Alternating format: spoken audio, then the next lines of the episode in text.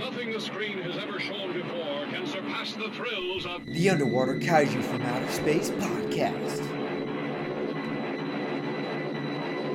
created from an atomic fireball hurled from outer space. The Underwater Kaiju from Outer Space podcast. threatens man's very existence on Earth.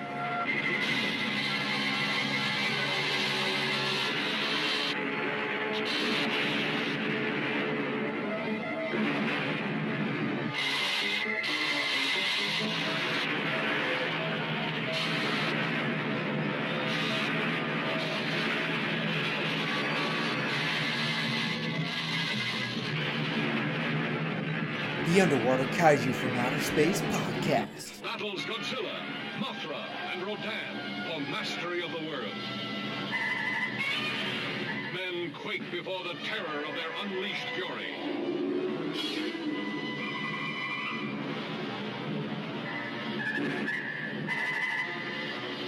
All new, all never to be forgotten.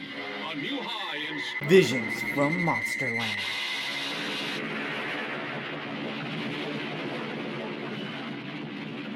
Hello, everyone. Welcome to Underwater Kaiju from Outer Space.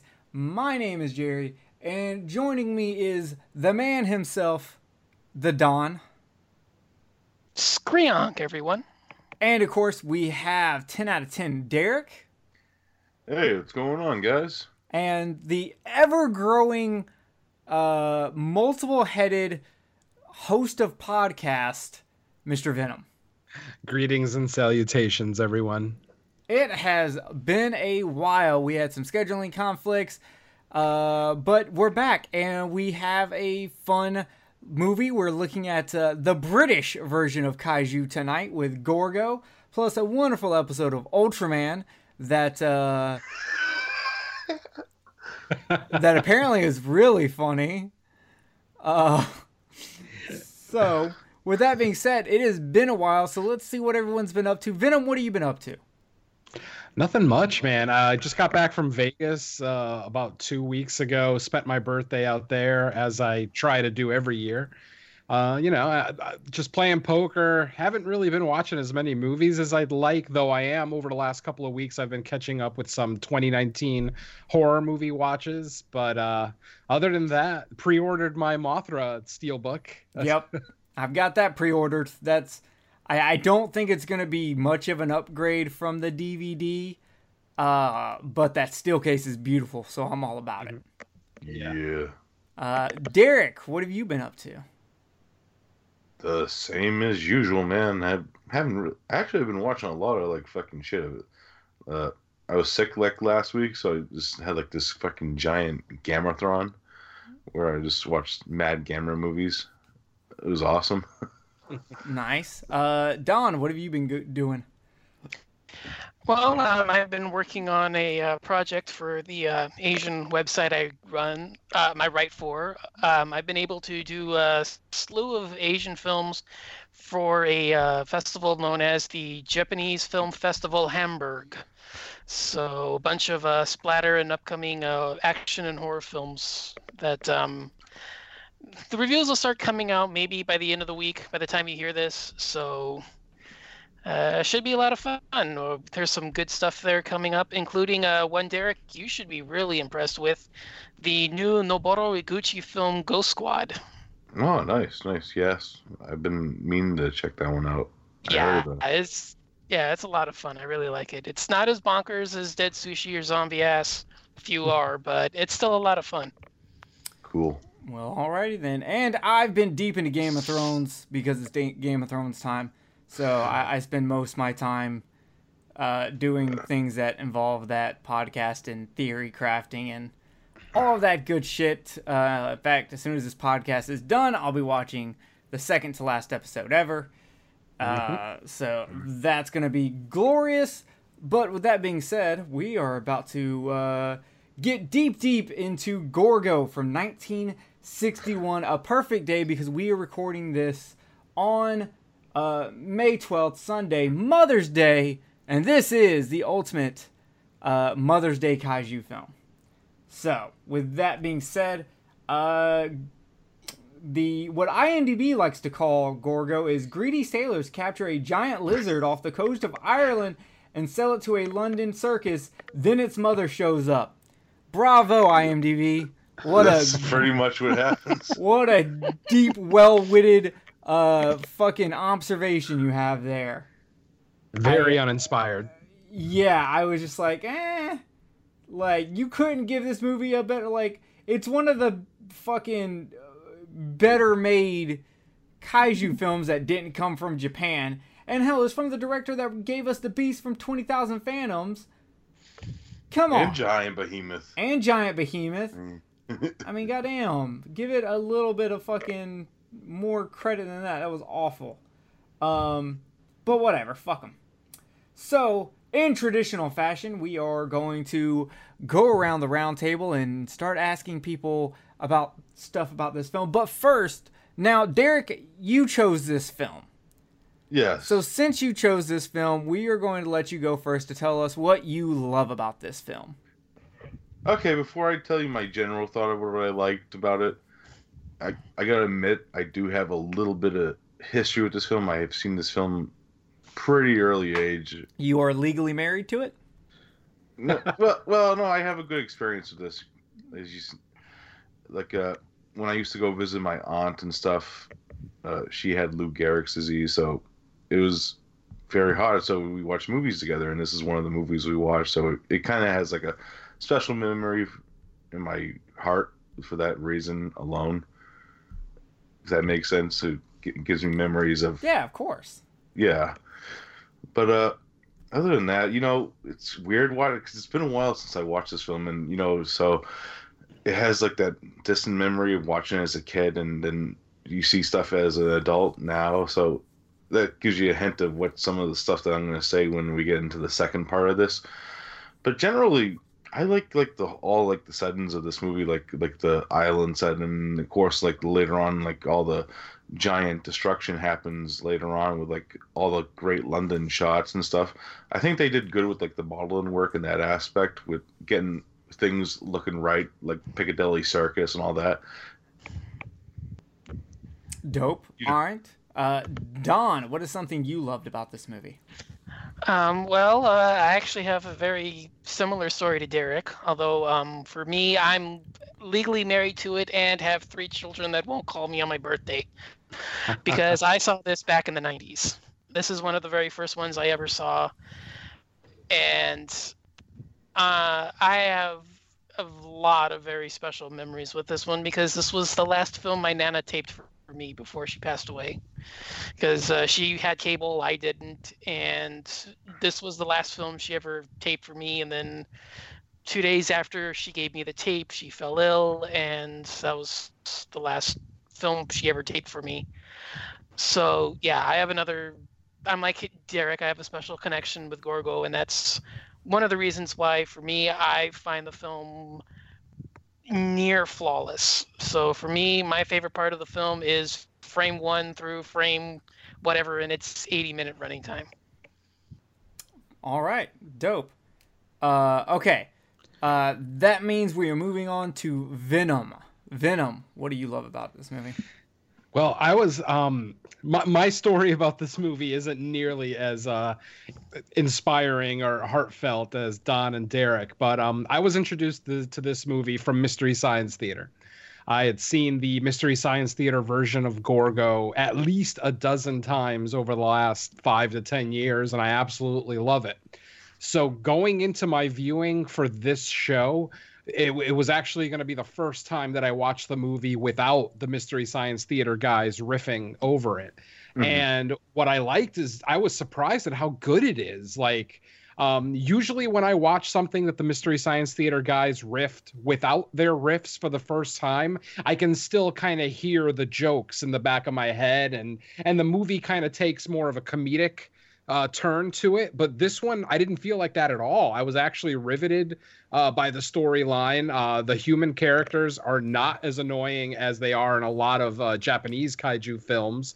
So Mhm. basically, just being shocked at how good this movie is. I feel like I might have had a different opinion of it, um, you know, over the last few years had I seen it first without Mystery Science Theater. But um, yeah, yeah, just genuinely surprised at how good and and what a you know absolute valid um, and well made kaiju movie this is coming out of the UK. So yeah, um, basically just my surprise its quality was uh, the first thing that struck me about it. Yeah. So uh, I, I similar to Venom, I have watched the Mystery Science Theater Theater 3000 episode for this a lot. Um, I, I my favorite episodes of Mystery Science Theater are the kaiju ones, the two Godzillas, and the uh, f- is it five Gamera movies they've done? They did four or five, yeah. It's either 4 Mhm. I want to say Yeah. it's five. Five. I think five because they Um, did um, the original Gear, original Gaos, Guiron. Barugon And- and No, they didn't do. Bar- No, they didn't do Barugon. yes, they did. that. It's my favorite Mystery Science Yeah, Theater of the did. Gamera episodes. They did it. Oh, uh, I'm thinking of Viras. That's the one that they did. Yeah, do. no, uh, and Yeah. then they did uh, Zigra. Ziegler, yeah, the shark one. Zigra. Oh right, okay, I forgot Yeah. about that one. Yeah, Um, Viras and Jiger. That's the two they didn't do. Yeah. So, um, but I, I I watched that one, but I have seen this movie because I saw it uh, on TV in the '90s, uh, probably a TNT situation. Um, and I never, I always thought it was good, but I never, it never really caught me. Um, so watching it this time to really take it in, my favorite thing of this movie is how just amazing the cinematography is. There are shots in here that are just absolutely stunning and beautiful. Whether it's uh, Mother Gorgo, which apparently has a name, uh, the mother's name is Ogra. Ogra. Yeah, o- Oh. Ogra. I don't That remember makes- them saying that in the movie, but apparently it. No, it- uh, yeah. Um, The little kid says it, Sean. yeah, ah, Yeah. fuck that's what I was gonna Sean. Yeah. What- Yeah. Why is that kid as smart as a 20 year old? Fuck. Okay, I'm sorry. That's getting out of line. But um, just the cinematography in this uh, uh, movie is fantastic. I even uh, was watching like the scene when um, they're using the flamethrowers to get uh, Gorgo into its little holding cell. There are shots in there where it's like looking at Gorgo's feet. I swear are that get directly copied in Carnosaur. Yeah. Um, it, it's really and there's just uh, like I said, uh, Orga, uh, Ogra, Agra. I don't know how do you pronounce that. Ogra. Okra, okra. Yeah. Uh, the food that no one likes. Uh, when okra is uh coming up behind the Gorgo sign, or when uh it's coming out of the water and his eyes are glowing red, it's just a fantastically shot movie. It's so much atmosphere. They do go a little heavy on the fog, um, but it, it really does shine through that. And like these guys said, it actually has a really good story, and it, it makes sense. A lot of like the the things done in the movie from a human's perspective absolutely makes sense. Like, uh, yeah, are you gonna take uh, a mystery amount of money from fucking the University of Dublin? Or are you gonna take the thirty thousand against fifty percent of the gross from the circus? You're taking that circus deal all day long. Um, so either way, that was some of my favorite stuff. So let's get into things we didn't like. Uh, Derek, what do you not like about this movie? Well, looking back on it now, like some of the character decisions are, you know, like the synopsis says they're greedy characters, and you gotta really, if you're watching this as a first time viewer and you're looking at it like that, it's not gonna be like because you like like a lot a lot of likable characters, but a lot of these characters are in for themselves. Even like some of the side characters, like the harbor master they meet on the island.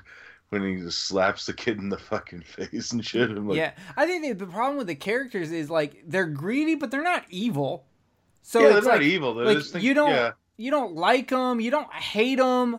They're just kind of there. It, I don't. I, it gives a sort of realism to it, but you have a point. It's hard to connect with them because it doesn't drive any emotion in you.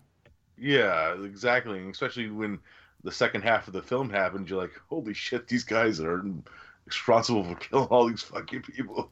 Yeah, but at the same Yeah. time, they also like take care of that kid who I, I don't want to say they kidnapped because technically the He kid's stowed stowed away- away and he doesn't Yeah. have parents, so no one loves him anyway. So who gives And a shit about Let's him? be honest. Let's be honest. He would have died on the island if he stayed there anyway. So I, Pretty I, much. I don't know. He looks like he was doing pretty well. I mean, like uh, later on the extra scenes where he's like just running around watching Wargrow or whatever the fuck her name Yeah, is. Yeah, running right up to it like fucking the Kid dumb from kid from Yongary. yeah from Yongary, like same fucking energy. Just no, kid, you're gonna fucking die. But I will say that at least the the two main characters they go out of their way to like keep up with the kid and take care of the kid, Yeah. even though they had the money to just send the kid back to that island. And yeah, I do kind of like that. They kind of gave like Sam like that moment too, where he's gonna let the creature go before anything happens, but then the other guy stops him. Yeah, because it's about that fucking money. Yeah. Uh, so yeah, I, I feel what you're saying on the characters. Uh, Don, what do what do you not like about this movie?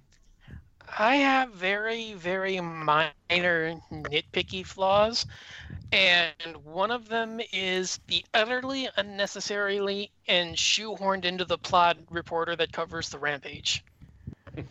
Yeah, did anyone else like think of uh, that stupid fucking toy reporter from Death Kappa? Yeah, Like after Dude, watching this yeah. Either that Gorgo or like scene, Raymond Burr. Yeah. yeah, after Yeah. watching this scene, I was just like, I think this is exactly what Death Kappa was making fun of. right.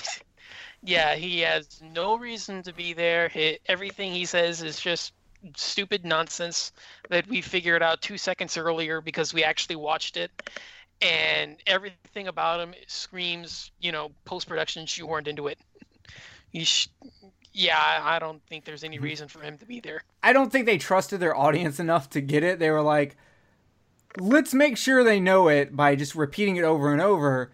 But you should, you're, uh, it's a fucking monster movie. There should be nothing in a monster movie that you don't understand the first time they tell you. Yeah, yeah. Right. It's, it's kind of like that thing with like the older like 50 ones where they had like the narrator over certain scenes and shit. I think that's how I felt it was kind of like too. And you know, Yeah. Laurier Yeah, but then was you do back it- from that film then- style. Right, but then you would have had, you know, either Sean or Joe, you know, you would have had either Joe or Ryan do it. You wouldn't have had this news reporter that shows up out of nowhere. Just yeah, and it's only just for the rampage. It's not throughout the yeah, entire it's movie. Yeah, it's it's weird, but I, I hear you there. Yeah. Yeah. All right, uh, Venom. What is something that you disliked about this movie?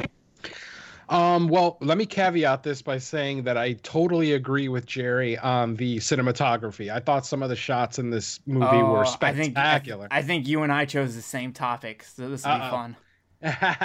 um, specifically that shot that Jerry mentioned with uh, Ogra walking behind the Gorgo sign and then destroying it. I thought that shot was stellar, but there is some really bad green screen in this movie that oh just god.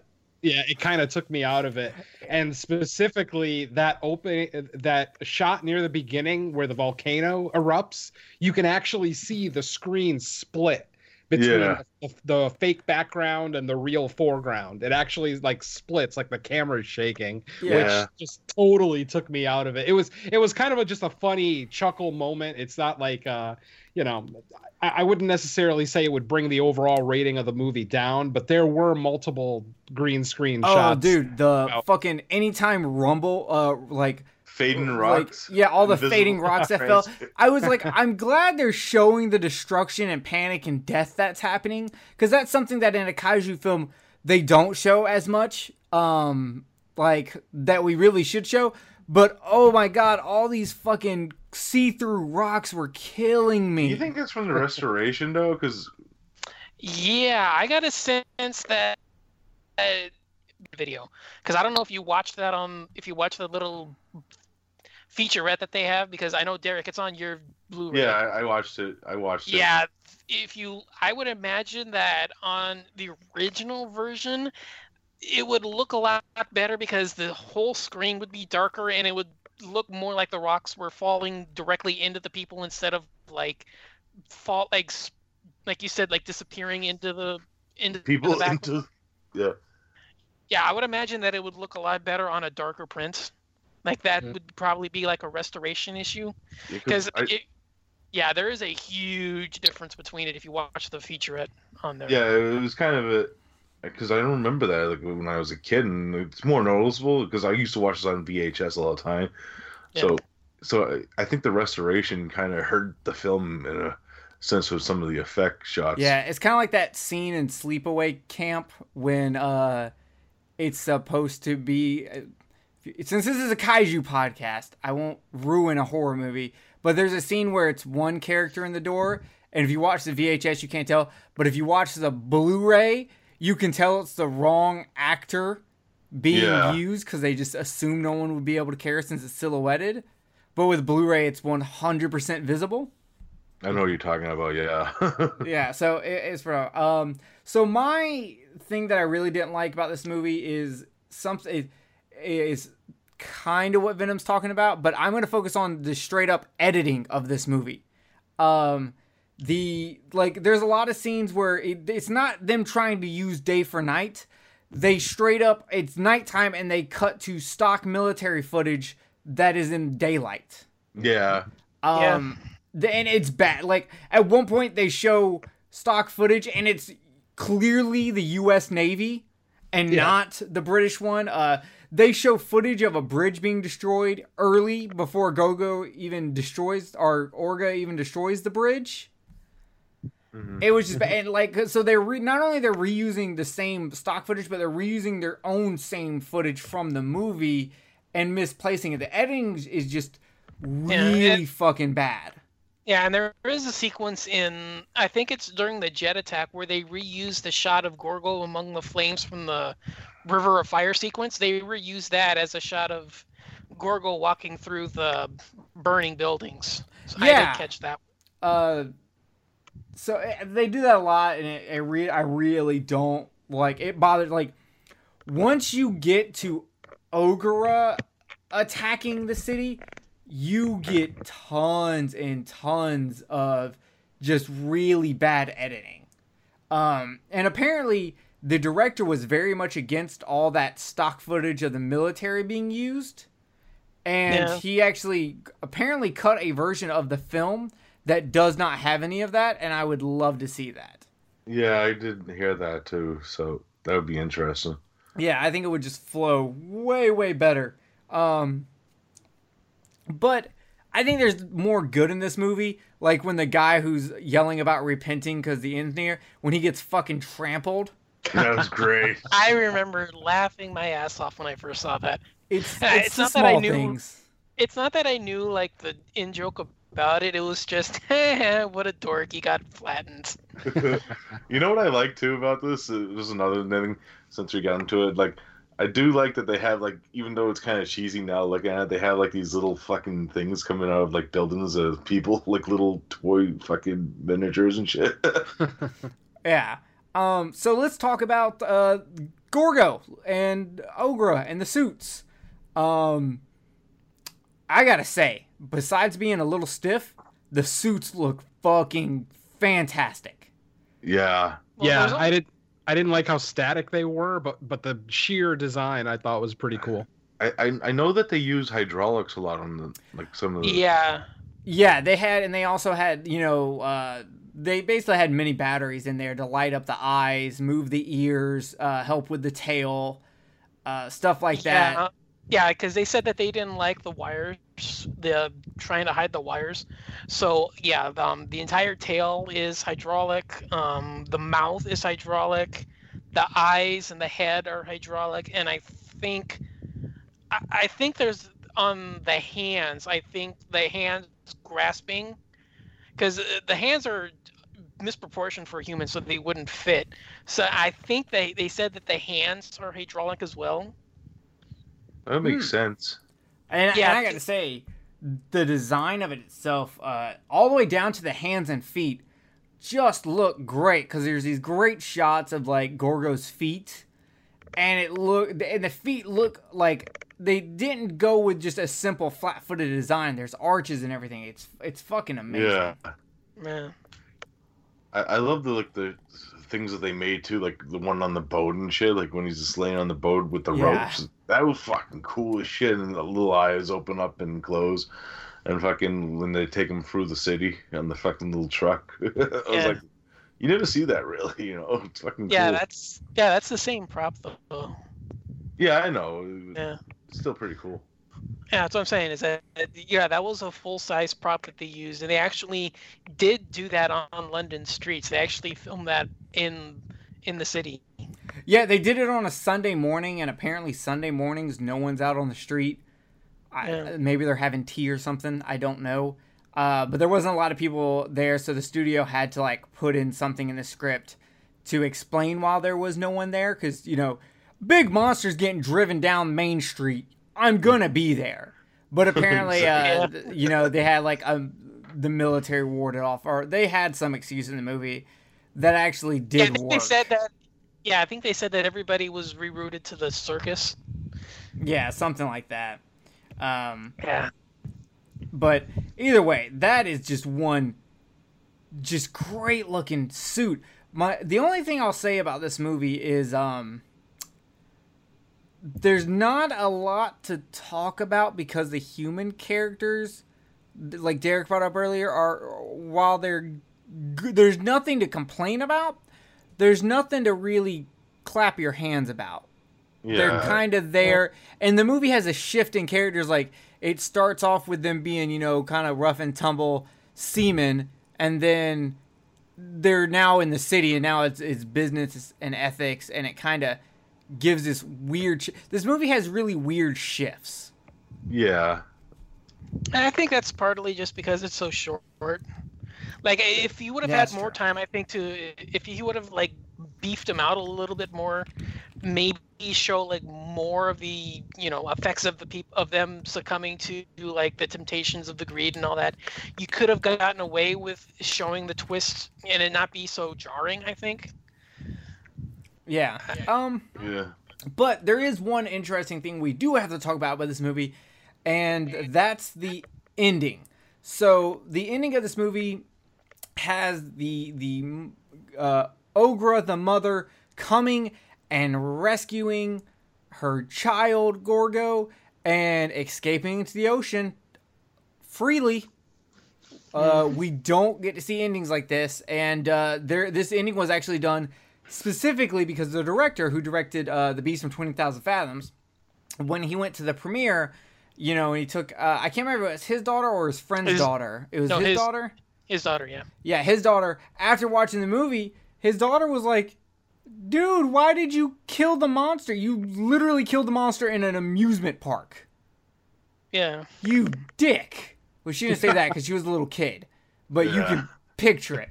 Uh, so he specifically wrote this one because he was kind of done with monster movies at this point. He he kind of got pigeonholed as a as a dinosaur movie maker, and he didn't really like it. But Yeah. uh, this was pitched to he was pitched to him to make another dinosaur movie, and he so he was kind of like, I do have an idea, and since they let him do it, he he came back, and I'm glad he did because outside of Japanese kaiju, uh, compare this to like Yongari. This is is way better. Yeah. Uh, and it, Definitely. and it has such a unique ending. And what's but what what's weird is is this movie, which is about a mother monster saving his child. Uh, there there's literally no female character in the movie. There's literally there's two females that say one line each, but there's no main female. It's all Yeah. fucking dudes. Yeah. Well, that's sort of where the uh, film's novelization would actually rectify that. Have uh, you ever read heard, read about that or heard of it? No, I know there is a novelization because I saw that in my research, but I didn't like read Yeah. what the novelization like what The it novelisa- changed. Yeah. Um. Well, there's two changes. The the first is that they actually definitively name each of the creatures. The baby is distinctive is definitively called Gorgo. The mother is definitively called Ogra. They they keep that pointed from they keep that from the very beginning. But the other change is that they introduce a female character in the harbor master's daughter, who ends up screwing both Joe and Ryan while they're waiting waiting for supplies. Wait, there's Yeah. a sex scene in the book. There's Wait, several sex scenes. I was about to say, wait, when she when you say she, she screwed them both like at the same Oh, time, like was it separate? Yeah, She separate? screws both- Okay, no they're Eiffel It's Tower. okay huh? if it's in a three way.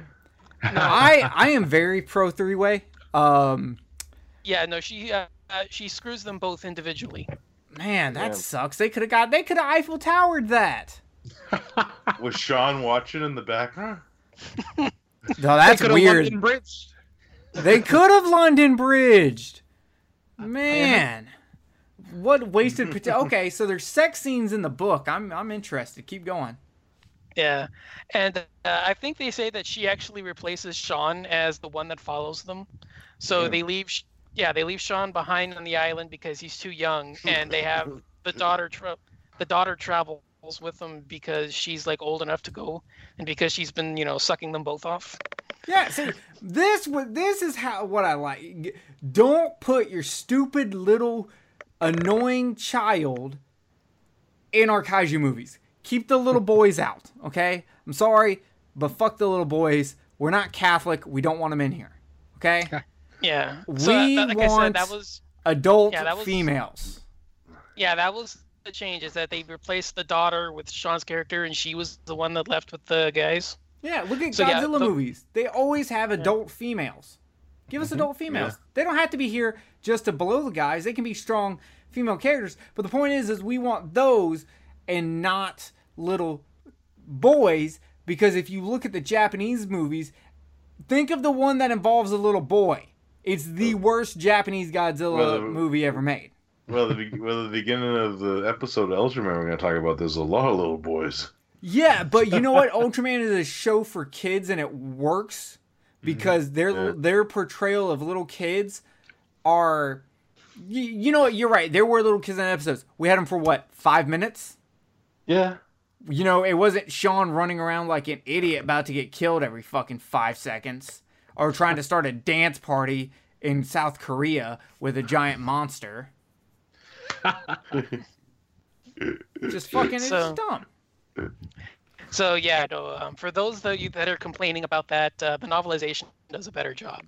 Yeah, and there's a comic book series uh, that's that came out, and uh, Steve Ditko, who's the uh, original artist for the Amazing Spider-Man, he did work on it, and I'm not hundred percent sure what the comic book covers, but I would be interested in reading it because I I enjoy the Marvel Godzilla run. I have every issue of that. I've got issue number one signed by Stan Lee. Um, I'm a huge fan of the Marvel Godzilla run. I, I wish I had remembered to take notes on this, but on the DVD and the Blu-ray, they do reprint several comic books. I watched it once. I wish I would have remembered to do this because I didn't know we were going to bring it up. But I, re- I think the one issue that they reprint on the DVD is actually a retelling of the movie. It, it look it, it's vaguely similar. I think it's a retelling of the film as a comic book, and then I think there's they also did uh, on the DVD. There's a separate um, Italian version that's a straight photocopy comic book where they take screenshots and then they just do like writing into like all the details and plot points and stuff. Oh. So yeah, the Italian version is like a straight photo comic where they it like they, they take the picture, the screenshot, and then they'll like type in like what they were saying or what's going on, you know, in Italian, obviously. But uh, it's on the DVD itself, and there's a I think it's uh the English comic book is a retelling of the film, or at least the version is that they have on the the disc. But I wish I would have remembered. We would have brought it up, so I would have remembered to take notes on it. Yeah, it'll be like- all right.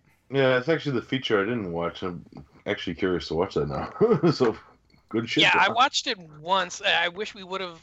You would have reminded me to do that and take notes on it. But yeah, if my memory serves, I believe it is at least as far as I can remember. You know, again, as far as you know, at least what they have on the DVD is a reprinting of the movie as a comic book. Don't.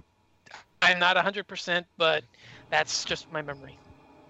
Yeah, and there's also there's also that famous like f- famous monsters in Filmland cover of the artwork with Gorgo on it. It's it's very iconic. I it goes for a lot of fucking money. I was actually looking it up. There's two different versions, I think, because I think they reprinted it for a different issue. Uh, like there's the original blue sheeted one, looks beautiful, and then they have like a another one that's black issue. You actually get a shirt of the black issue one. It's just iconic looking, and it's great art too. I, you know, like all those famous monsters of film and arts are. Oh yeah, they're wonderful. Uh, uh, oh, when um, there was a scene that I wanted to bring up. Uh, where is it? Okay, so the music in the scene where the navy is blowing up the water where uh, Orga is. That like when they're first doing the blowing up the water. Does that music not sound like an Ifukube military score? Yeah, Yeah, I thought. Yeah, I can see that. Like Yeah, I heard what- that, and I'm not good with music, but I was just like, this sounds heavily inspired by Ifukube.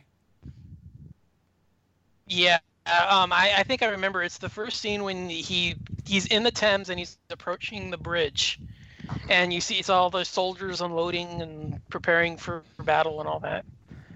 Yeah. Yeah, I I, I think if that's the scene you're talking about. I can see that. yeah. It, it, it was pretty good. Uh, does anyone else have anything they want to say about Gorgo? Nothing really. Like, I I say I recommend it. You know, it's one that I grew up watching as a kid. I think it's a good one to start off if you don't want to start off right away with Japanese stuff. And this one has a pretty much basic enough storylines for a, like a kid to follow it. You know what I mean? So it's a good one to start off like a very young kaiju fan. You know? I agree. Yeah. I wanted to point out the pacing for this film. I thought the pacing was stellar. I mean, it's got a short hour and 18 minute runtime. So, e- even aside from that, there was never like a dry moment for me in the film. Like even even the conversation type moments between like you know our main characters and the harbor master, I thought were you know they were short enough and compelling enough to keep my interest. But I gotta say, man, th- this movie flew by for me. Like I, like I said, we get some k- early kaiju action on the island uh, fairly Yeah. soon after the movie starts. Um, so yeah, I, I definitely wanted to point that out. This is this is a nice, quick watch. Hmm Yes, they. Yeah. A lot of the dialogue is straight to the point. It just here's what you need to know for us to get to the next point. All right, here's what you need to know to get to the next point. It is Exactly, very I mean- solid. Well, well, look at the. Here's the main scene here. What are the happens when they get called away to the museum? One shot showing them arriving. They walk into the room, and the scientists say, "You captured the infants. The adult's still out there." And that's like the first thing they say. There's not like you know any of this pleasantry and bullshit going on. Yeah. It's they second they walk in, you captured an infant. The mother's still out there. Uh, yeah, I like that scene too, where he's like, "So, what? How big is the adult?" And he shows the infant, the adult. Yeah, Mhm. Yeah. And there's a reason why that's part of the trailer. That's a pretty fun sequence. Yeah. and that's almost exactly like the full length of the sequence itself like what you see in the trailer is the sequence in the movie so there yeah that's like what he's saying. It's straight it's fast to the point. Yeah um for me my closing thoughts i'll say this it's better than most godzilla movies. I put it up over it. It's not my favorite. It's i would say maybe in my top five monster movies of all time. It's better than most Godzilla movies. Like Derek said, it, this would be a fantastic entry point. I mean, it's sh- short enough. The violence isn't too bad. You're not going to really scare too many kids away, Mhm. but you're going to get in, get out. You're going to get, you know, a spectacular rampage that's all spectacle. You know, it's not you know, any of that doom and gloom kind of like, you know, okay, yeah, it kind of recreates a little bit of the Blitz from you know the World War II, but they're not going to know that. You know, it's just all spectacle, and the movie's fast. It's fun. I say it's one of the one of, if not one, the first giant monster movie you show a kid. So yeah. I definitely think it's an easy one to show a kid. I think it's an easy one to show an adult. Uh, cinematography is is just beautiful. It's a very fast paced film. Uh, great monster action destroying uh, cities and stuff like that. Um, I don't know if I would put it above a lot of Godzilla movies, but I can de- I, I definitely would rather watch this than like Godzilla versus Gigan. Yeah. Because let's be honest, Godzilla versus Gigan is just boring as hell. Uh, yeah, it's got great a great monster design in it, and who doesn't like to see Godzilla and Anguirus teaming up? But it, it's not as fast paced as Gorgo. Yeah. So yeah. All right, well, guys, definitely check out Gorgo. We highly recommend it. The Blu-ray is actually pretty cheap, um, and it's one of those movies you can kind of find everywhere. And if you really like it, check out the Mystery Science Theater version. Me and Venom uh, definitely approve of that one. Oh yeah. It is a great one. Uh, so with that, we have to get into the Ultraman report. And guess what, guys? I don't have to do the Ultraman report this time, so you don't have to hear me talk a lot. So for episode 11, we are turning it over to Don. Dun, dun, dun, dun. Uh, that's right, folks. It's my turn tonight. Today's episode is episode 11, directed by Kazuho Mitsuta, who you will recognize as the director of our previous episode, uh, episode 10. So I, I uh, never do this. I'm gonna have to make you do this for every Ultraman episode where I'm like, give us the specs, Don, and you bust out with Japanese names. yeah, so um, yeah, director uh, Kazuho Mitsuta. The original title is Ushu Karakita a Barabimbo. Or, I'm sorry, Or, say that uh, again. Uchu Karakita a Barabimbo. Okay. or, or what I call this episode, if you wish upon a star. Okay, that's what it is. I'm like hearing that. I'm like, what, is, what does that remind me of? It reminds me of something. It sounds Yeah, like it so- sounds like a phrase that some Disney person says. Yeah. So, uh, depending on the source of uh, where you're watching this, you will find it in English under three different different titles. uh, I think the direct translation is the rambunctious one from space. However, um, other translations have put it as the rascal from outer space or the ruffian from outer space. I, I like. I don't. I don't know if it is like after once we get into the episode, none of those names fit. Nope. Like Uh, none Okay, I- I of those think names original- work. Yeah, I think rambunctious one is probably the closest, but yeah, even Like, still, that's kind of. You know, yeah, the rambunctious probably works the best because when the monster does show like up, said, it's that's- childish. Like I said, that's that's the closest one, but yeah, even that's pushing it. Uh, like, like it should be called like uh, "When You Wish Upon a Stone" or something. or having high times, or ghoulies. It feels like ghoulies go to college and send this episode. I feel like the monster in this movie has the maturity of Ghoulies Go to College. And I think Derek's high. Yeah, he's wish. prob- All right, so uh, we begin in a courtyard where Hoshino earns my eternal gratitude for introducing his schoolyard chums to Human Centipede, the kids game.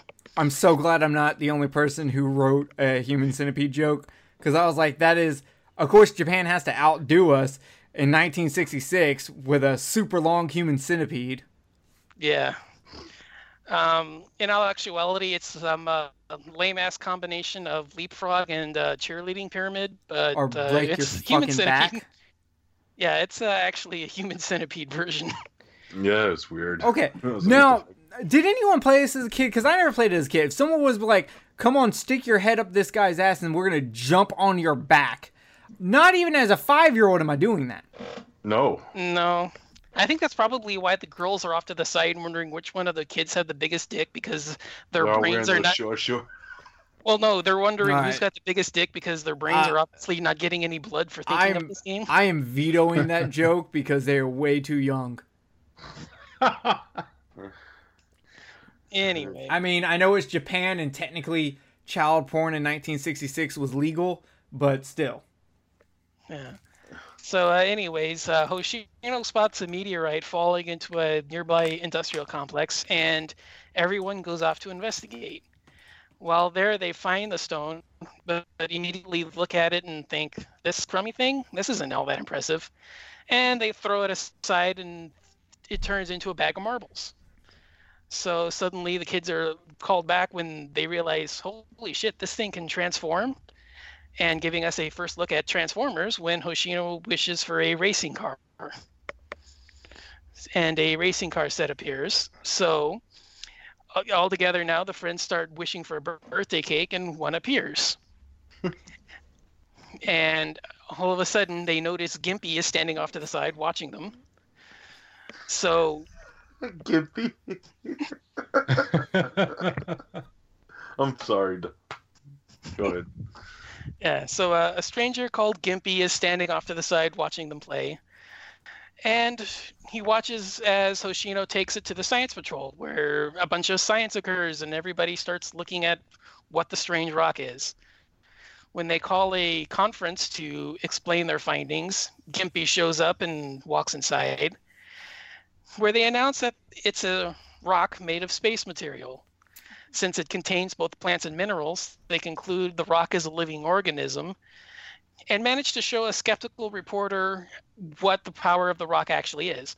When the reporter wishes for a bride to appear, he becomes so enchanted by the success of the stone that he fails to realize he's actually holding on to another reporter instead of his bride. Here, So- okay, okay, hold up a second. Um, bro, I understand if you want to get married to a hot chick. Um, you didn't stop to think how embarrassing it would be to admit to all these people that you're so lonely. You would use a ro- magic rock from space to get a wife at the cost of everyone seeing. You couldn't wish for a nice cheeseburger or a nice tobacco pipe, maybe. Uh, a, you know, really good uh, ma- massage therapist, but a fucking bride. that is just weird. You know, everyone in there is making fun of you. Uh, but my main point is the joke doesn't really work with it, with it being a bride and then he's holding uh, another reporter's hand. That didn't really work for me, just because I don't like was the did like because it showed him walking up to where the bride was on a pedestal and helping her down. Was that other reporter standing on the pedestal and no one noticed? Like, Yeah, I like didn't get uh, that. It Yeah. didn't work. I think that I think it's supposed to be the visual thing of just you know slam cut. He grabs the girl, he cuts back, and then and he cuts back again, and he's holding the guy. I don't think Yeah, supposed well, to think. I'll, I'll put I, it. I know what you're getting. I know what you're getting at because yeah, I noticed that too, where he actually like reaches up and pulls her down, and it's kind of like okay, well here she is, you know, like I'm happy, and then he cut, and then it's like a slam cut back to him, and he's holding the guy. Yeah, I my general rule of thumb uh, when it comes to because I use this for whenever I do uh, Married with Children podcast. Uh, if the visual joke is good enough, it doesn't have to make sense. It just has to be funny enough. I don't think this was funny enough. Maybe it is in, in 1966 standards. So maybe I should give it a pass based on that.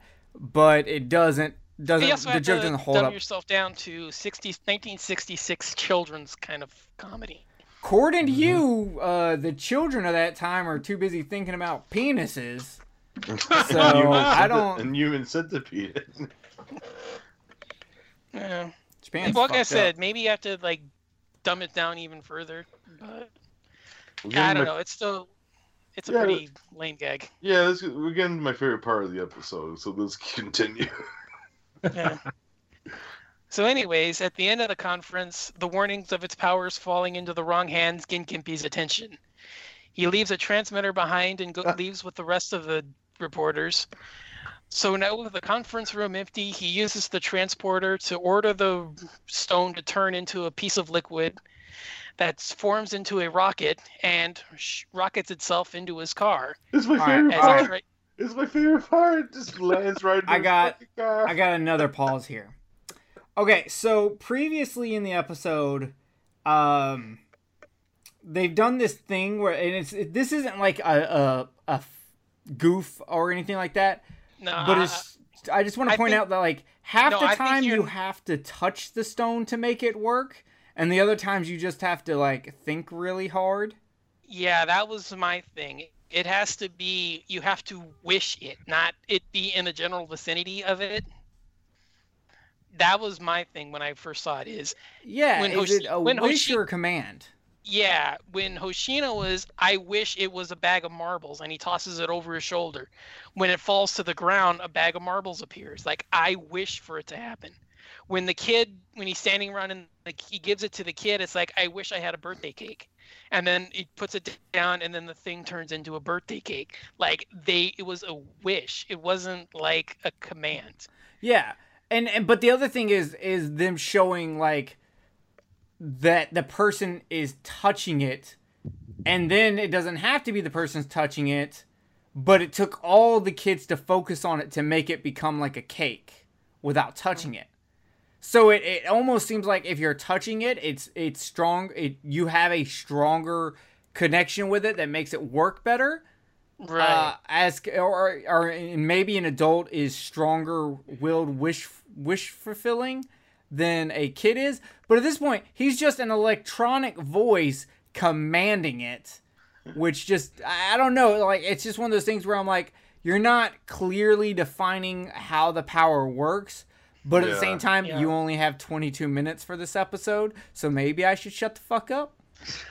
Well, it would have fucking- worked better if the only thing that I would have given this a pass on is if Hoshino and the other kids had it on the, the drum or barrel or whatever it was, and they were all standing around talking about it, not touching it, not wishing it, but just like saying it out loud, like, well, you know, when you know, don't you wish like for a birthday cake, or you know, don't uh, like I wish I had like a bag of marbles, or not like they were talking about it around the object. So it's more of like, as long as it's it hears something, it hears a command, then it does the command, not the way it does here, where it's it does both. Yeah, there's just not enough specification because I have the same issue later on. Uh, well, I'll wait till you get to that part. So continue. Okay, so with the rocket in tow, Gimpy tries to escape with the tries to escape, forcing Arashi to keep him closed inside the complex. Turning back around, he barrels the car straight into the lobby, causing a confusion that allows him to slip away with the rock. With the meteorite so powerful, Science Patrol resigned themselves to get to the bottom of the incident, and we find that Gimpy has checked himself into a local hotel where he can test the meteorite's power. He asks for a monster to appear, and it turns into the human-sized Gyango. Gyango and Gimpy run afoul of the hotel staff, pulling off numerous pranks and pratfalls on everyone. Yeah, this is the Which- Ghoulies three part of this. Yeah. you know, like they're just doing like randoms, like j- he's jumping out of the fucking pool and shit. I'm like, Like. I, I felt like the montage should have had that. People, let me tell you about my best friend. exactly what him laughing like. A warm-hearted monster that'll scare you till the end. Uh, continue, Don. Yeah, Yeah. it's fucking funny. So, satisfied with the powers, Gimpy inadvertently wishes for Gyango to turn into a giant. The creature obliges, turning into a kaiju sized behemoth and crushing the hotel with Gimpy inside. Wrecking the surrounding area, the creature's actions alert the Science Patrol and they spring into action. Spotting Gimpy knocked out in the wreckage, they're disheartened to learn that he's still alive but unconscious.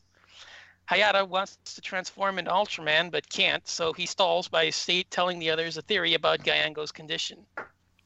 Realizing he can't turn back into a stone with Gimpy blacked out, they transport him to a hospital and stall the creature with an armed with the armed forces. The creatures rampage through the dockside area, with the military doing nothing but annoying the creature. Feigning hurt from the attacks, Gyango acts scared and sneaks up on Hayata, flying too close to it during a pass. He knocks the VTOL carrying Hayata into the bay, who escapes the wreckage and uses the beta capsule to become Ultraman. Okay, so before Venom takes over for the fight breakdown, I got two things to say. One, I like how when when Hayata's under the water, he's taking a second, like he's trying to remember. Did anyone see me come in this water? Do I gotta hide that I'm Ultraman, or can I just go ahead and click this, come out as Ultraman, and no one will notice? Yeah. Hmm. Uh, the other thing I have is um, because the defining how the powers of the stone work. Couldn't someone just walk up, put their hand on the monster's like toe, and go, "I wish you were a puppy," and it would just turn into a puppy? Uh, yeah, this was one of the questions I had. It doesn't make any sense. Yeah. It- it- it- earlier on, when the kids stopped thinking about the birthday cake, it turned back into a stone. So you're telling me that if someone loses consciousness while they're thinking about a monster, that it doesn't cut off the thought? That that, that I don't know. It doesn't make any sense to me. it's Yeah. kinda weird. Yeah, I, I mean, I, you know, there's no brain activity to keep the thought alive. So even though, you know, he's blacked out, the thought stops. So he should still be, he should still disappear. Yes. Yeah, so just some minor problems there, but uh, with that being said, you know what's never a minor problem? Being a beta. Go right ahead, Venom.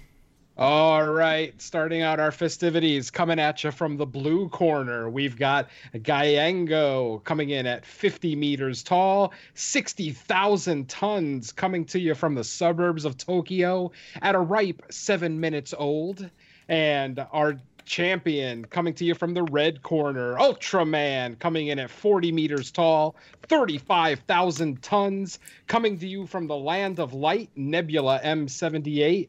Uh, Ultraman is approximately 20,000 years old. So the battle begins uh, after Ultraman engages the beta capsule. He springs from the water, which surprises Gyengo and knocks him backwards on his scaly ass. After that, after that, um, let's see. Um, stands and shakes it off, and when I say he shakes it off, I literally mean he shakes it off. He literally. He's literally listening to Taylor Swift and fucking getting down. exactly. He shakes both of his arms. He shakes his legs individually to kind of shake off the, the the surprise. And at that point, Gyengo does a single jumping jack into the air and throws a temper tantrum like a child whose mother wouldn't buy him candy at Target.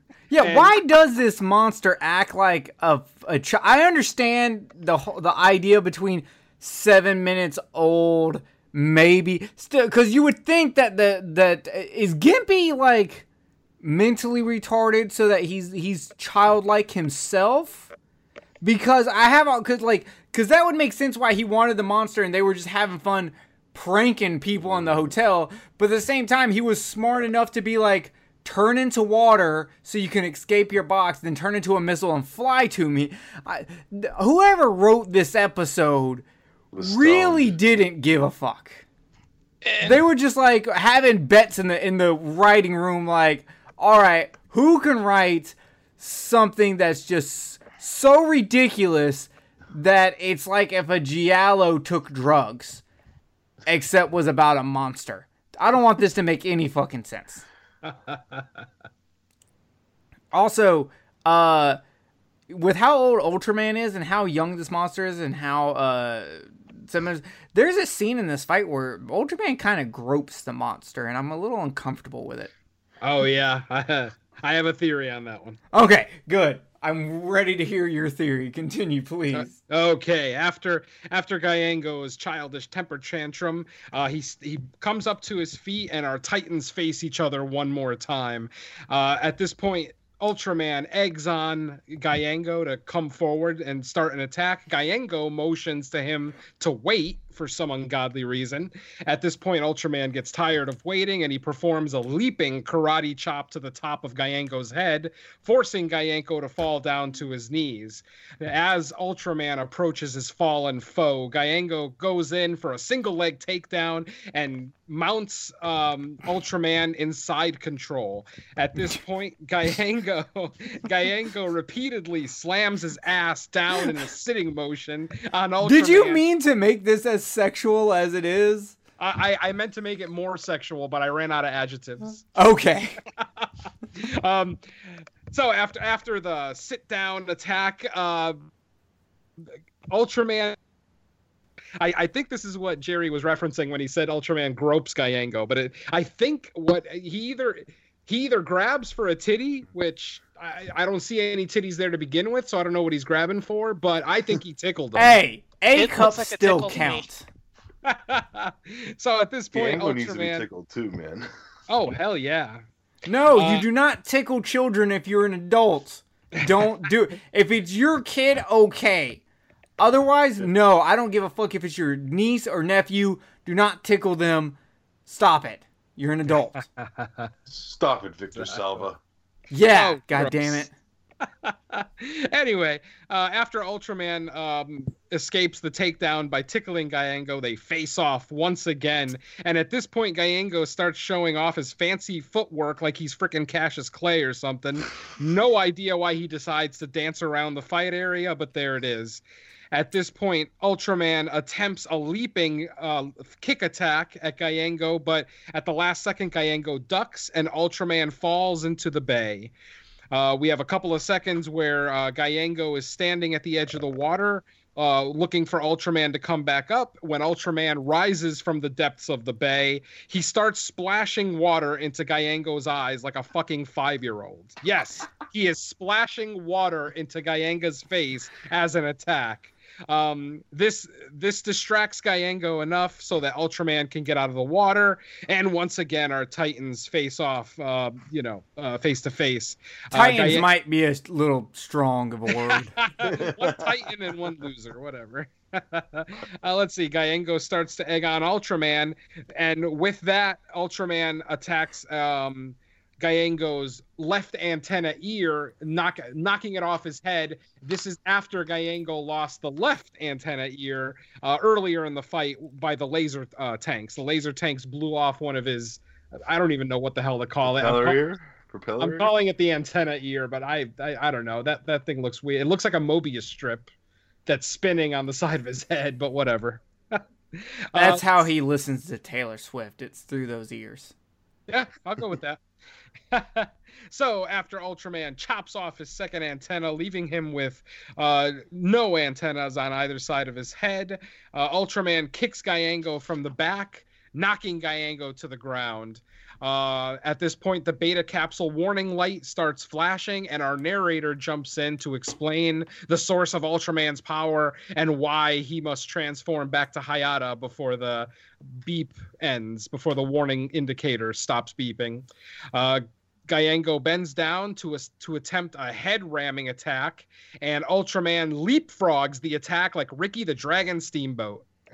Ultra Ultraman then taps Gyango on the shoulder like he's a fucking one of the three stooges, and when Gyango turns around, he punches him square in the face, uh, knocking him down to the ground. Gyango at this point gets back up, grabs one of the lang- laser tanks um, with the intention of throwing it at Ultraman, but the laser on the tank goes off.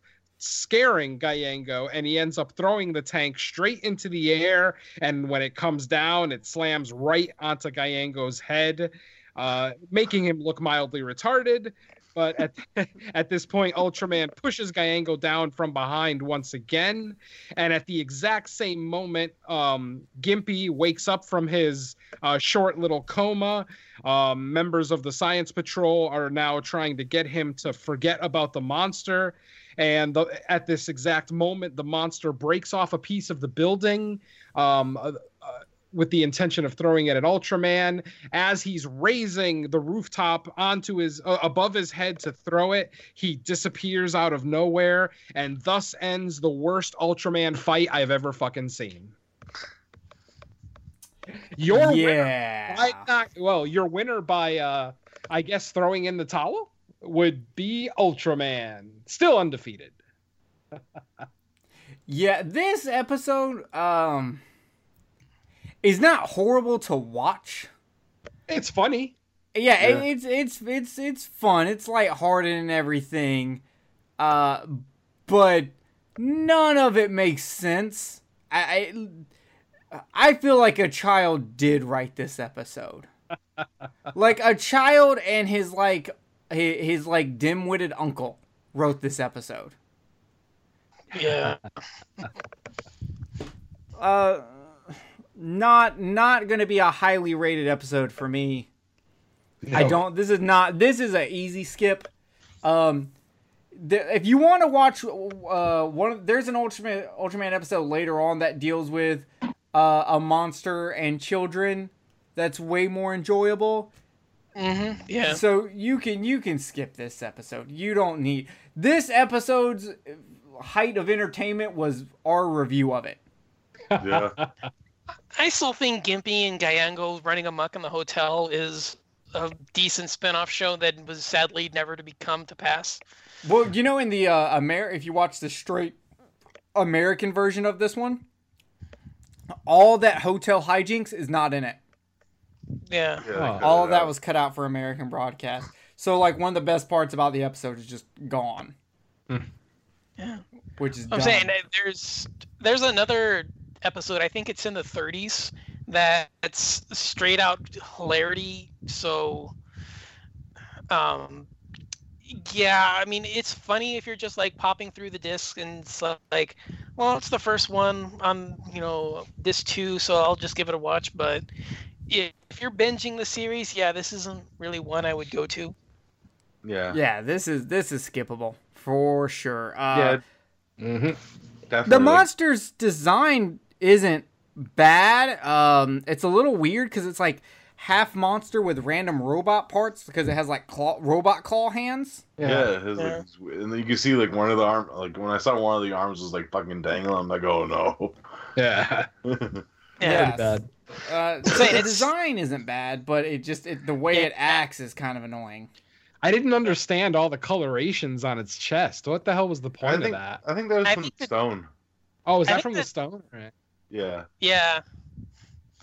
Yeah, because when you when the the first scene when Hoshino picks it up, you see that there's like a lot of like blue and green and pink Sure. on the stone. So yeah, I, I think that's the s- the stone thing on there. But I just thought as the suit designer got stoned one day and was like, ah, fuck it. Yeah. I was, ju- I mean, because I, it seemed like if you had to wish for the monster to come out, that um, Gimpy would have envisioned the monster in his head. So I'm thinking this is the monster that he thought of in his head, all colorful for no apparent reason. But yeah, it, it makes sense that the stone probably could have taken over on the uh, the color palette. Yeah. Which makes even less sense because this is actually the Bemular costume from episode one. Mm-hmm. Makes sense. Yeah, it, it's a it's a weird episode. Oh yeah. I, I'm I'm kind of okay with uh just going. That was an episode. I'm I'm moving on. Yeah, Uh, yeah. yeah, I think it's the worst one we've covered so far. Yeah. Uh, I mean, it's cer- it's it's certainly watchable, but it's not like you know a pressing need to watch. Yeah, is it worse than the episode we had in the uh with the the Antler? green the green leaf monster? Yes, Yeah. without question. Yes. well, the that one there, I think, just because the final fight is so lackluster, I think the episode's kind of detriment. But I think with that one, I still think it's a better story because you have the mystery involving the investigation. Mhm. yeah. I or think the that's one in the desert where like Antler- Ultraman Antler, doesn't even Giant ant. Yeah. I know. Yeah, Ultraman doesn't even win. They just throw the stone at the monster and it's over. yeah. I, I kind of like that episode though. I like the setup of it. Ah, fair enough. Okay, so this is the worst episode so far. um, whatever. Fuck this episode. Uh, so with that being said, uh, obviously next episode will be a Godzilla episode. Um, we have not picked what we're doing. Uh, it was actually brought up earlier by Derek, but we didn't actually pick anything because we were all kind of out doing Mother's Day stuff for the most part. Yeah. Um, so we, so you know, next episode Godzilla. So uh, take your guesses as to what we're gonna do because we don't even know yet.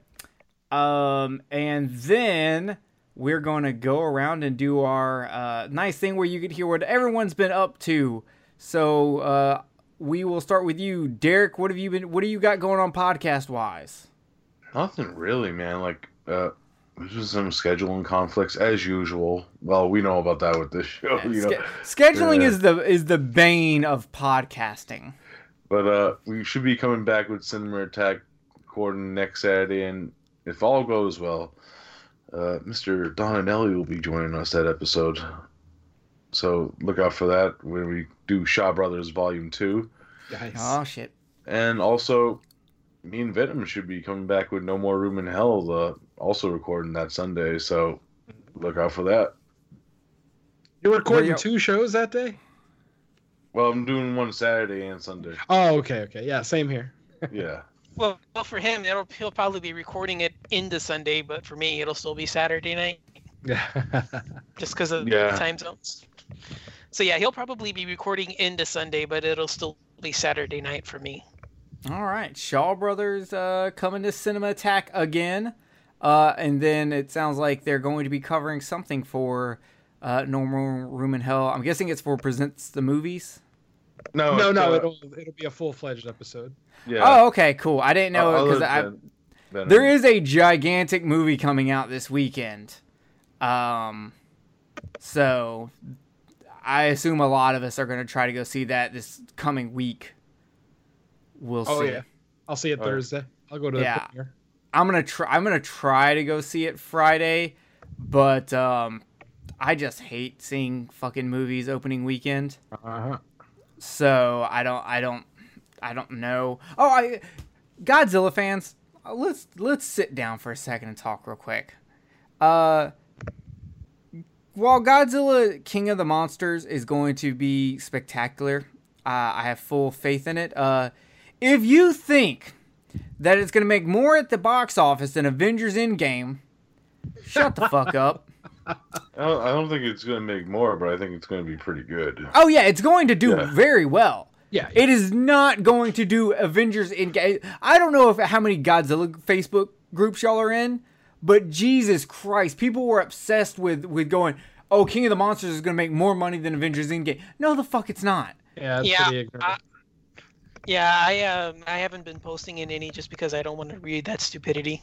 Yeah, Well- and then oh, and then someone was like, "I think uh, Godzilla King of the Monsters is gonna win Oscars and Academy Awards, and if it doesn't, that just proves it's rigged." And I'm like, first of all, yes, they it is rigged. They've been rigged for a long time, especially against horror and sci-fi. This is known. Your post is still idiotic, and you should still shut the fuck up because even if it was rigged, it's a giant monster movie. I don't think it's gonna win any fucking Oscars. Yeah, fanboyism fanboyism is the best and worst part of this genre. So oh yeah. yeah, being a fanboy is awesome, but being a fanboy also means you're stupid. So Yeah. Just don't be an Don't- ignorant fanboy. Yeah. I don't even be a don't fan. be delusional. Be- Don't be delusional. Yes, exactly. yeah, I mean, like as of right now, Endgame is now the highest grossing movie of all time. It passed it- out did it- Avatar and Titanic. So yeah, I know so it you- passed Titanic. Did it pass Avatar finally? Yes. Yeah. it did. Yeah. Good. So, Fuck Avatar. so that guy basically Titanic. thinks that Godzilla, the King of the Monsters, is going to be the highest grossing movie of all time. Then is what he's saying. yeah, that's, it's uh, fucking. That's beyond ignorant. Yeah, I would. I want to punch that person in the face. I want to sucker punch him the, the way Ultraman sucker punched Gyango. There you go. yeah, I you got you. I I have like muted most of my Godzilla. Gr- I just can't deal with you people anymore. Uh, yeah, I, I just don't post on them anymore. I, I don't care it's- f- how many notifications I get. I just don't post in there anymore. Yeah, like the Godzilla fan base is I I- look, I love Godzilla. I, I love a good chunk of fans that I talk to, but uh we need to figure out something to do about these children because it's becoming a problem because if I see one more post of oh well if Super Bagan was real, then we shut the fuck up. It was a character in a shitty Super Nintendo game. Okay? Get over it. It's not real. It's not a habit. If I have to accept the fact that Varan is never going to be in another movie, you need to accept the fact that Bagan is never going to be in a movie. Okay? Neither is Super Godzilla, because Super Godzilla is just a fucking color swap of Space Godzilla. Let's be fucking honest. Uh, I- that. I, I, I am, I, and no more of this. Do you think, uh, Super, uh, Destroyer from Rebirth of Mothra, blah, blah, blah. Okay, if it's from this stage, could be this one in this stage. Like, guys, just stop. Eh, Who, like, if it's not available to make the match happen in a video game already, then just stop. I don't want to hear it anymore. I'm done. It's almost as bad as the fucking Superman versus Goku argument. I'm done. Shut the fuck up. Just watch the goddamn movies and enjoy it and qu- like stop. And and also, if you're a female that loves Godzilla movies, I am so sorry. I am sorry that these are the people that you have to fucking deal with because Jesus Christ, if I see one more fucking nerd post, I wish I could find a chick who's into Godzilla, or there's no good chicks that are into Godzilla. No, there are. They just don't want to talk to you. Okay? Stop. Jesus Christ. Uh, sorry, I had to go. Uh, does anyone have anything they want to say to the Godzilla fan base that'll get them more pissed off? Get your head, get your head out of your ass and have a sense of get a sense of brains about it. All right. Yeah, brains, humor, all of that. You fucking scarecrows. Um, Don. Like- Wait, what do you got, Derek? No, I was gonna say play ball, Scarecrow. Yeah. Uh. Uh. What about Scarecrow's brain? Sorry, that was for Venom. You got a diploma. Uh, no, they have an ongoing joke in Mystery Science Theater where they will randomly just go, and what about Scarecrow's brain? um, all right, Don, what do you got coming up podcasting wise? All right. Um, as you heard already, I will be joining Derek for a Shaw Brothers Volume 2 retrospective on Cinema Attack. Uh, this is going to be the horror version, but we'll leave the films up to you. Uh, you've already told them what they are, or it's. oh no, yeah, we're doing uh, Corpse Mania, Human Lanterns, and uh, the Boxer's Omen. Yes! nice. I've never seen the Boxer's Omen, Oh. but I think I've seen Derek Oh. review it. I've, I've seen Oh. like no Don. I think I've seen Don review it like seven times. Yeah. I bought it after I- the first time Don reviewed it. Yeah, I reviewed. I reviewed it on uh, three different. This is going to be the third time, uh, third podcast I've reviewed the film on. Nice. Yeah, um, uh, I'll explain on the show. That's a very, very, very special film for me. Um, that's one of the reasons why I wanted to do it. But um, also, like I said earlier, I do a website on Asian horror. I'm probably one of the more affluent people in the community about it. I'm not going to say I'm the most knowledgeable. I'm just probably one of the more affluent, more knowledgeable about it. So, yeah, I'm going to be. Uh, You can pronounce the names, so you're already doing better than me. Well, actually, off air, I'm gonna tell you something about Human Lanterns, Donna, because I noticed something very, because very noticeable about that movie. but we'll talk off air about it. Yeah. So yeah, um, I'm going to be doing that. And, um, right around the same time, we are finally going to be coming back from break and doing Horror Mafia again. Uh, we've been taking a, a little break because a uh, special someone zapped Joey's will to live. So uh, Hey, man, things, Yeah. man, things. yeah, so uh, things broke Joey to the point where we had to put the podcast on hold for a while.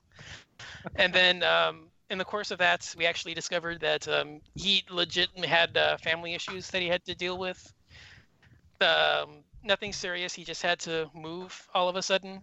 It was like uh, two weeks' notice. He had to move. So we've uh, been dealing with that. And we're finally at the stage now where we're ready to come back from a little hiatus. Uh, I think it's been a month now since we've released an episode, like a, a month or maybe five weeks. But yeah, we're gonna be coming back. Um, we're gonna be looking at a new film from 2019. S- Um, not gonna say anything yet, just to Ooh. build some suspense. But um, it's gonna be a 2019 movie. So uh, we're gonna have that ready, and then, uh, like I said, uh, Derek's guest shot with uh, Shaw Brothers work.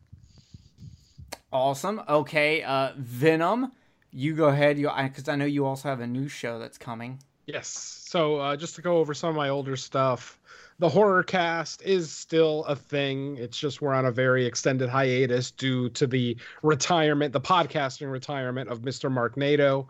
Um, so we're kind of in the talking stages still um, about how to keep the show afloat because that was kind of uh, Mark Nato's baby. So um, you know, fingers crossed that the horror cast will be back Just- sooner than later. Cut his skin off and wear it. uh, interesting. Uh, let's see. Theme Warriors. Uh, we should be recording a new episode of the Theme Warriors in the next week or two. On that one, we are going to cover sports movies where the underdog loses. So you'll probably hear a lot Oh, of rock talk. Yeah, exactly. Stuff like that. Yeah. Because because the guy in Karate Kid, the underdog, he should have lost because he broke a rule. So fuck him. Oh. I have my own problems with the Karate Kid, but that's I for just don't another like the Karate podcast. Kid. I'm right there with you, buddy. Um, Yeah. so that's Theme Warriors. Um, no more room in hell, as Derek mentioned earlier. We should be um, recording an episode this coming weekend where we're going to look at a couple of 20. Knocking on wood. Oh yeah, knock on wood. If we can, we'll be here next weekend. Um, episode will be out shortly after that. Um, as far as No More Room in Hell presents Fresh Cuts, um, the next episode of that one is going to be recording this week. Uh, we are going to be looking at the recently released Monster Party, which is available on Shudder on the Shudder streaming service. So check that out if you want to listen to that episode, which, like I said, should be recorded sometime this week. And the Slice and Dice Dreadcast um, recently had a postponement for the same reason that um, Donnie just mentioned. Uh, Joey Colombo is also on that show, and you know he's in the middle of a move and a, and some other family stuff, so he's just been really really tired. Um, so that episode, which should have been recorded last week, will be recorded this week and that's going to be uh, we're going to be looking at Michael Douglas's Falling Down and Oh, Cal- love that movie. oh yeah, and we're also going to talk about California with a K, Brad Pitt and Juliette Lewis. And do David Duchovny. Oh, Mr. David Duchovny, absolutely. Oh, Not wearing I a dress love- this time. Go figure. I love David Duchovny. Have y'all ever watched his show Californication? Oh my god, it's so good. yes, awesome. sir.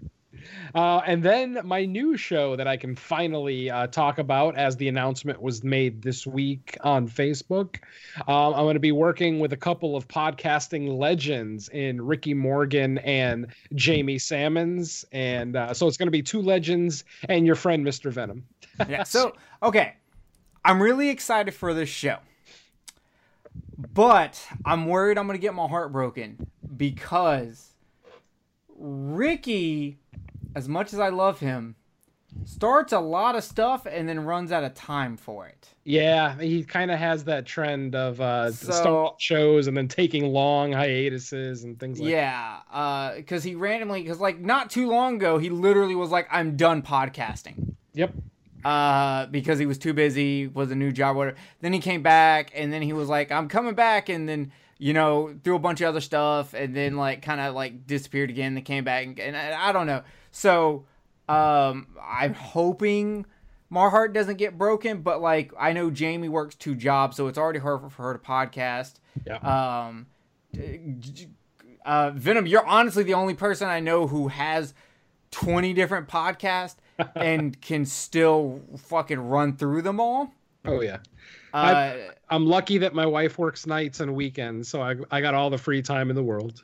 yeah, so like, cause literally, like, the only reason we didn't record last month is because Venom was going to be in Vegas. It wasn't like Venom was like, oh no, I'm, uh, I just can't record. Like, it was a legit reason. Uh, because a lot of people that take on too many shows have the problem of not being able to. Yeah. Uh, that's why, like, I have my rule. Like, my sideshows are my side show. I try to get them done at least once a month, but it's in order of importance. Like, Kill the Cast is always number one. Underwater Kaiju is number two, and uh, Jerry Hates Action is number three. So I have my priorities, and I line them up, and I try to get at least two Kill the Cast episodes out a month, and one Underwater Kaiju from Outer Space a month uh, when we can. And then Jerry Hates Action is just whenever the fuck I feel like doing it. that Nice. one has no rules. yeah. Except it has to be an action movie, right? It ha- well, yeah, it has to be an action movie. uh, that that's in the title, but it has no rules as for like scheduling. Like we already know what the next episode's going to be. Uh, we just haven't done it yet because I'm gonna have to take like I'm tackling one of Jay's favorite movies and a movie I've been vocally uh, against. So I had to take a lot of time because if you're gonna shit on a beloved movie like The Matrix, you better have the right kind of ammunition. Oh, and- I thought just watching the I thought just watching The Matrix would have given you enough ammunition to shit on it. It Yeah. will. Trust me. I fucking hate The Matrix. I I've do never I don't liked The even Matrix. So fucking I, I'll- Fuck that movie. I don't either. I don't either. I don't know if Keanu Reeves is acting as as bad as like say Bram Stoker's Dracula. It ain't much better. So, fuck that movie. But yes, I, I I'm excited about your new show. Uh, I don't think he hasn't said the name yet. Yeah, Uh, yeah, yeah. uh, so uh, it's going to be called the Terror in the Isles Horror Podcast. Uh, we're going to be covering a lot more than just movies. We'll also be talking books, music, comic books, um, pretty much anything horror related, video games. And um, for episode one, we're going to be recording that next weekend to be released on June 1st. And for our first episode, uh, rather than doing any feature reviews, we're gonna basically do an introduction episode where we where the hosts talk about uh, the top ten horror films that shaped us into the people that we are today. So that should be a fun first episode. And to quill uh, your concerns, Jerry, um, Ricky's really really excited about this uh, podcast. Um, he's been talking about it offline with us for like the past couple of months, almost on a daily basis and um, since he's he's also kind of retiring his other shows house of wax is gone uh Rick- yeah, well, I and with House of Wax, great fucking idea because it was a video format and it was Exactly. really cool. But yeah, it takes a lot of work to do videos. exactly Uh, and that was eating up a lot of time. And when he tried to move it to an audio format, it just didn't really work as well. exactly yeah i thought the Yeah. same thing So I'm excited for it because I, I I love all three of you. Um, so I, I can't wait yeah To- should be fun. check it out. Uh, I'm assuming it's coming out on Legion since Ricky's running it. exactly yes sir Okay. Uh, so that'll be dope. Uh, which means it'll have my awesome promo I made for all the Legion podcast. there you go Uh, which you'll hear at the end of this episode also. uh, is that all you've got, Venom? that's it for now buddy Woohoo! till, all right. till i started um, show Yeah. Uh, I'm gonna. I'm. I'm going to. I'm. Dude, I am like really convinced that uh, I will. I will step up and do. Randomly, we will bring back episodes of Beneath the Zenith. I'm You and hoping. I. I- I, I- I, I will fucking do it. I love conspiracy theories. I love fucking uh, UFOs and aliens and fucking Bigfoot and reptilians and secret Illuminati governments. Chupacabra. I love all that shit, and I can go, I can go on and on about that shit. So I, I would, I'd love to fucking join you and randomly do an episode on it. Uh, you can make it like Jerry hates action. You just do it randomly i like it fucking rebrand rebrand it and put it out as say like you put it out under no room uh in hell put it under a sideshow on there you got banner it like i do you have kill the cast and then you know i've got my two sideshows underneath the umbrella you you expand under your own name oh yeah that's the I way like you do it and if y'all don't want to put it on no room hell fuck it i'll put it on kill the cast even better I, I will fucking do this. I love that shit, and I would be fuck. I hit me up. I'll do that shit with you. sounds good Um, so for Kill the Cast, we have tried to record the past two weekends. Uh, but two weekends ago, uh, Kenneth's uh cat Mary Jane died. Um, she was super old. Uh, lovely, lovely cat. If you've ever listened to Kill the Cast, you've heard us talk about Mary Jane. So uh, he now. yeah, he couldn't make that episode, but we were still going to record because it wasn't a, a big crazy episode. We were talking Toxic Avenger. You don't exactly need Kenneth's deep intellectual thought on Toxic Avenger. Um, so we were still going to record because we had uh, two guests that were supposed to come on.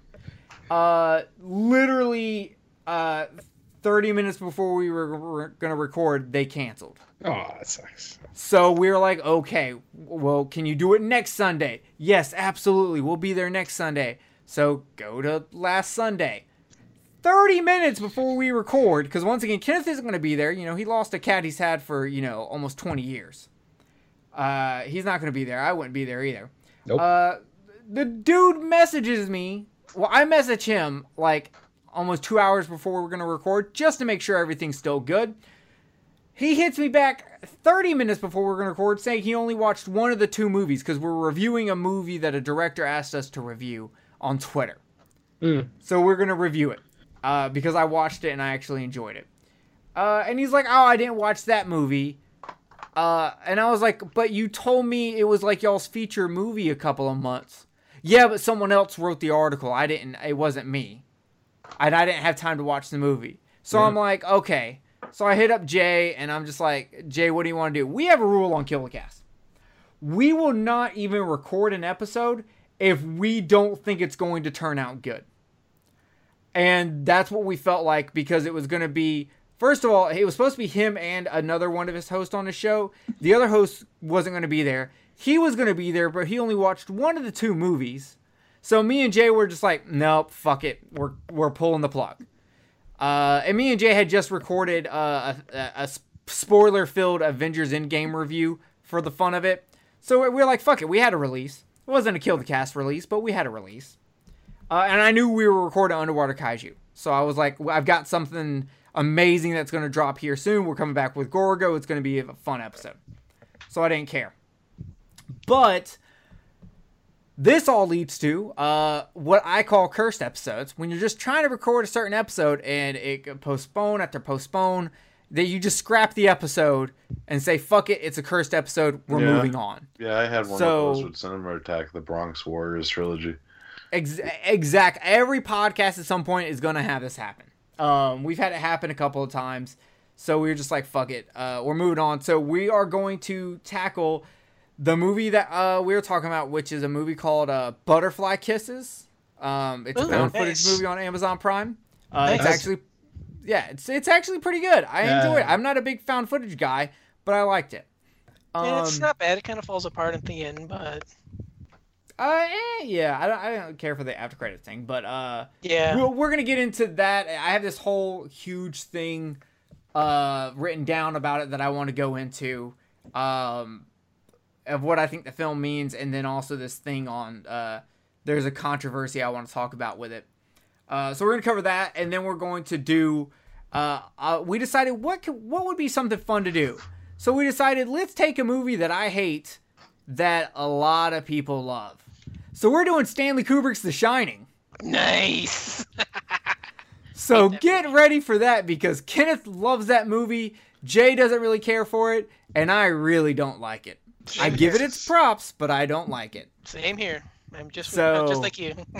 Ge- yeah, so we are gonna we are gonna to do that. Um, other than that, I've done some guest spots. I did. I was on the Psychosemantic podcast, which is on the Legion Network, covering Battle Royale. I got it in my feet. I have to listen to it still. It's dude. So apparently, uh, this was the first time that he's had a guest on that people wanted to listen to the show, but they don't want to hear the political shit. So they were just like, "When do we? Where do we skip to to just hear the movie review?" And he had never had this happen before. So I thought that was pretty interesting. So heads up, if you this is a political show, you will hear my political rants, but it's pretty funny. My political rants, uh, I which I don't share very often because I don't like having Facebook arguments. Uh, you have to physically call me if you want to talk it. But if you want to hear it, it's on that episode. If you don't want to it, hear it and you just want to hear the review, skip to about the 30 minute mark and you can hear uh, us talk about uh, Battle Royale. And if uh, you thought my comment earlier about uh, child pornography being legal in Japan in 1966, I explain all of that uh, on the Battle Royale episode for the Psychosemantic podcast. So you can get some uh, a history lesson about Japan and uh, pedophilia. And then what I did a spot on Rabbit and Red Radio where we talked about uh, f- like four or five upcoming releases we really are excited for. Um, hint, crawl. Yeah. Fuck yes. Um, and then other than that, uh, a movie that we are going to cover on Underwater Kaiju from Outer Space, but it's a movie that uh, before I had, I had tried before Underwater Kaiju from Outer Space, I tried to record this movie with Kenneth and Alex Edwards, and it didn't work. And it was always a movie that I wanted to cover on Kill the Cast, and I was like, I still want to cover it on Underwater Kaiju from Outer Space, but I, I want I don't want to do it in the format we do it on Underwater Kaiju from Outer Space yet, because I want to save Matango for like a very special episode for us. But I really want to talk Matango, so I had Bo from Here Hero Go Show and uh, Court Psyops uh, from Cinema Psyops come and talk Matango with me. Uh, so if you would like to hear us talk about Matango, do it. Go listen to that episode. It's on Kill the Cast. And uh, don't worry, we will cover it on Underwater Kaiju from Outer Space because uh, I definitely want to hear what these guys have to say about it. Because uh, uh, Venom, you said you had never seen Matango, right? No, sir. Okay. Uh, wait, didn't one of uh, Don? Me. Did you say? Okay, you Me. haven't seen Matango. Right. I'm- I think that re- that I'm actually thinking really only other shocked one me. that's seen it. Yeah, Derek's seen it. So we we we will cover it on Underwater Kaiju from Outer Space, and it will be a first time watch for two of us and a long time watch. Uh, we've seen it multiple times from the other two, so that will be very very interesting. Um, so go check out that, and I don't think I have anything else. Uh, I will be I'll be on a guest spot for Married Children podcast coming up soon, but Hey, I don't. Oh, you you're gonna be on there? um, episode uh, season six, episode eighteen, I believe. Uh, my dinner with Anthrax. Gotcha. Nice. Uh, yeah. I'm uh I'm uh backup for the show. I just come on randomly when they need an extra person or someone can't make it. When Dan Chase me- flakes. Uh, yeah. Uh, it's- uh, pretty much. And then I do uh I do I do work for their Patreon and uh for the group uh because that group's very very fucking active. Um, so I still help out a lot with that show. Um, so that's it for me. That's that's all I've got going on. Uh, we have uh next month we'll have another Godzilla movie, and then the episode after that, Venom has requested we do a Mothra movie. Uh, we have not decided which one. I think ultimately we will let Venom decide. Um, just because a lot of times if someone nominates something, we usually go, okay, you get to pick it. So, uh, oh wait, no, we did pick it. Didn't we say we're doing the original Mothra? Yeah. If it corresponds with the release of that Blu-ray, then yeah. Yeah, I think we're gonna wait till we get our Blu-rays. Mhm. Um, I know at least three of us pre-ordered it. Oh yeah. Um, so uh, we'll probably wait till we actually get those Blu-rays to to fucking do it. Uh, but Well, then that you're way gonna we wait can also. till Christmas because I'm not ordering it till then. well, no, no, not you, but we'll at least be able. Us three will at least be able to uh, I know. give a review you're waiting of the on me, Blu-ray. you're gonna wait till Christmas. No, we're not waiting till Christmas. That's what I'm saying. If you're waiting are- on me, Uh, you're waiting till Christmas. Yeah, because I already I have the DVD, and and I will say this, uh, because that that movie came out on the Icons of Science Fiction Toho edition. Yeah. uh, DVD set, which is fa- a fantastic DVD set. I hope we get the commentary track that's on there because it's a wonderful commentary track. And I'm hoping this means maybe Mill Creek got the other two movies and we're going to get those on Blu ray, maybe? Maybe. Could happen. Uh, I think they're more just capitalizing on the fact that King of the Monsters is coming out and Mothra is in it. Mhm. So uh, I think that's it, guys. We are going to get out of here. Thank you for joining us on uh, our our visions from Monsterland. Uh, it was great to have you. We will see you hopefully next month. I don't think uh, we'll have a problem with that. With some kind of Godzilla flick, but we haven't decided on one yet. But we'll get to it. And always be careful of stones. Yeah, watch watch those stones. They're very weird. Though I will say this: when the stone turned to liquid, it turned like they were like, "What liquid could we do?" Someone was like, "Red blood." Raspberry. Only one man gave me raspberry. Lone Star. Oh, I love that movie. Uh, so yeah, with that being said, we are getting out of here. Thank you for joining us on this wonderful episode of Underwater Kaiju from Outer Space. Thank you to Derek for picking Gorgo, and um, sleep tight. And uh, as Don says, Screonk. yep. Sayonara. Peace. Later. If you enjoyed this show, then make sure you check out the other great shows on the Legion Podcast Network, like Cinema Psyops, Cinema Beef, Devour the Podcast, Duncan and Bo Come Correct, Exploding Heads Horror Movie Podcast, Friday the 13th, Get Slayed, The Helming Power Hour, Hello, This is the Doom Show, Hero Hero Go Show, Kill the Cast, Underwater Kaiju from Outer Space, Jerry Hates Action, Legion After Dark, Mental Health, Obsessive Cinema, Discourse, Pick Six Movies, the podcast by The Cemetery, the podcast on Haunted Hill, the Psychosemantic podcast, Rick Radio, House of Wax, Dude Looks Like the 80s, Rabbit and Red Radio, the Shadecast, Short Bus Cinema, Two Drink Minimum Commentaries, the VD Clinic, Who Will Survive Horror Podcast, and Witch versus the Doomsday Clock. With such a wide spread of shows, there is guaranteed to be a niche for you to fall in love with. Horror, politics, movies, books, sex, music, commentaries, health, video games, kaiju, action, news, comedy, and opinions that would most likely get you killed in some parts of the world.